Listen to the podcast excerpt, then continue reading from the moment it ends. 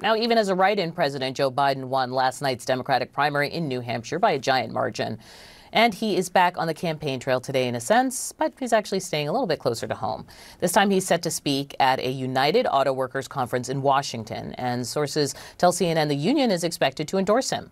Biden went to join UAW picket lines in Michigan back in September in a historic show of solidarity from a sitting president.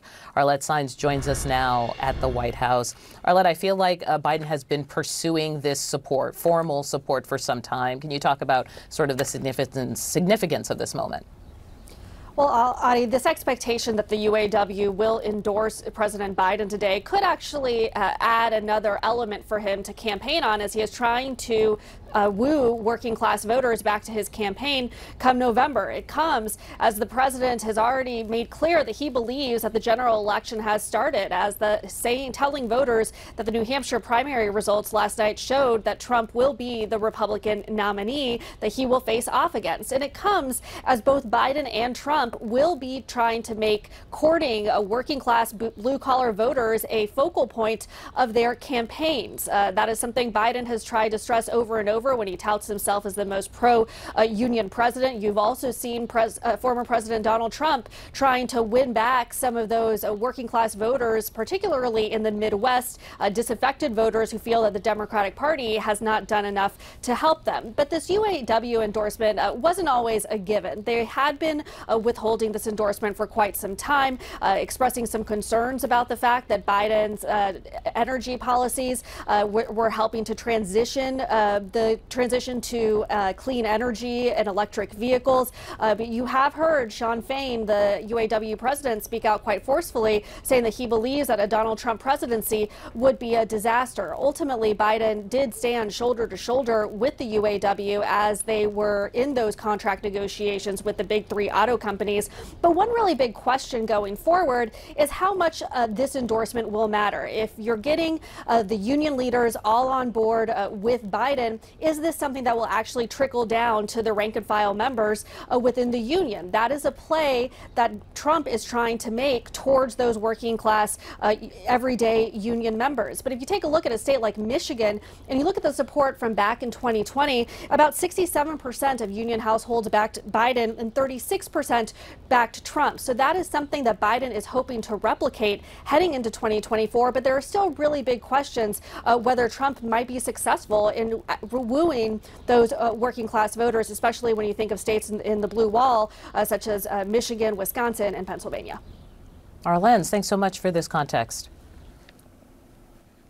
So the panel is back. And, you know, guys, I'm obsessed with this topic because while union membership itself is not up, union actions are. And if we think about the last year in the U.S., you had Starbucks workers, you had hotel workers in California, you had screenwriters, you had actors, right? You had writers. I think at one point the special effects guys were taking union action. So how the public views unions has, has shifted in a way. And Basil, I want to know if you could talk about um, what the what the White House or what Democrats see in the opportunity there.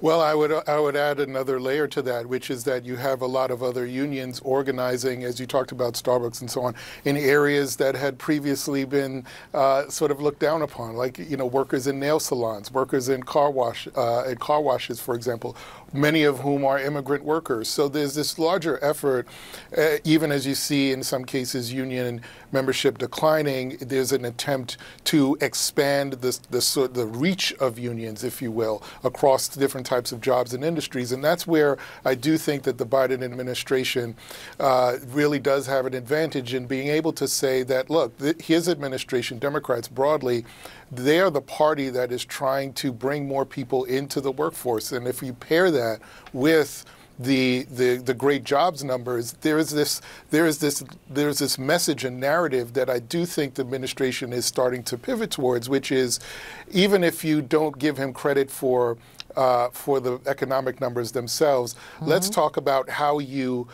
let's talk about how you actually make plans for your economic future. The tweak there is let's talk about your economic aspirations. And I think that that's where, you know, the, the language coming from the White House, the economic numbers, and the partnership with the union, both membership and rank and file, really does, uh, really does gel.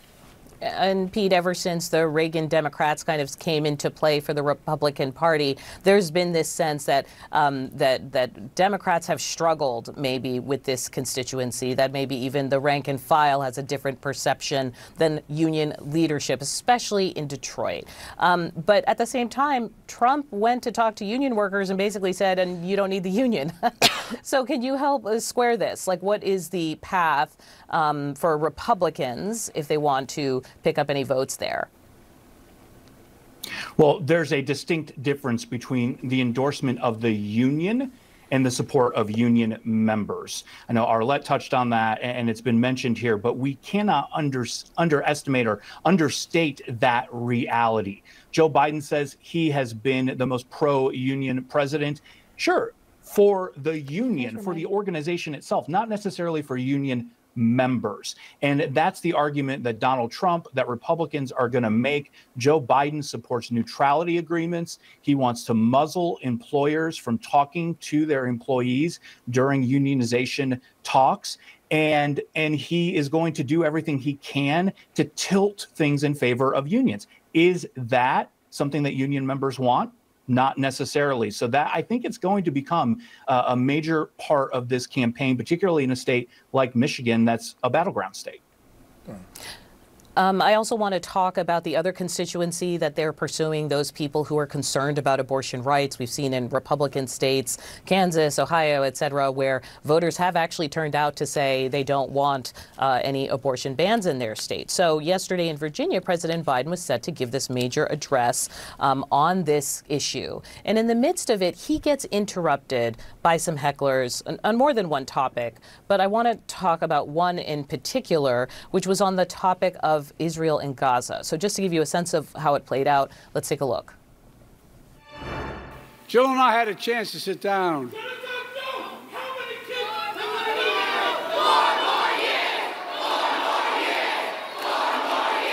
Help so many women. And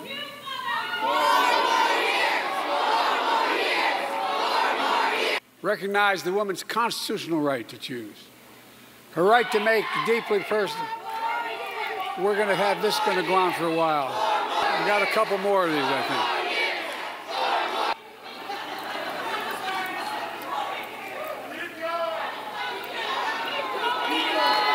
MAGA Republicans are trying to limit all women in America from getting a safe and effective medication. There's one other person who doesn't have a clue about the power of women in America.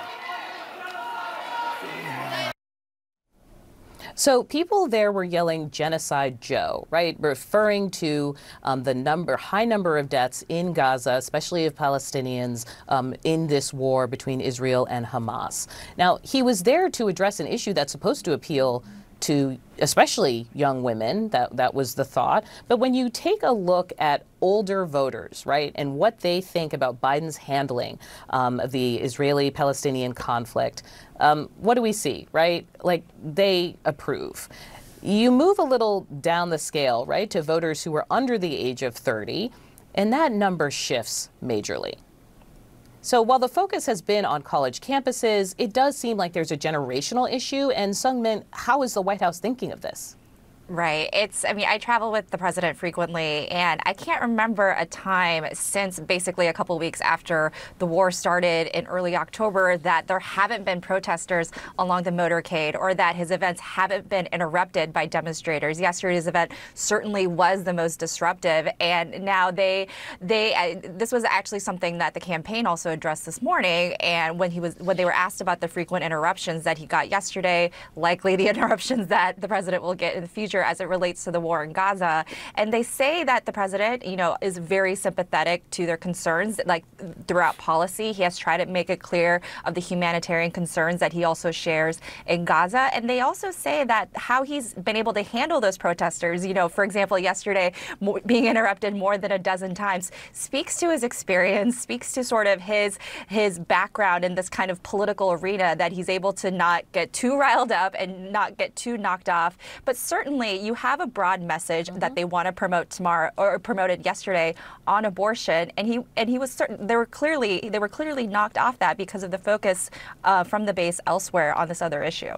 Pete, I want to uh, move to you because when we look at uh, who do these young people trust just to handle the Israel-Hamas war, um, the former president doesn't do a lot better.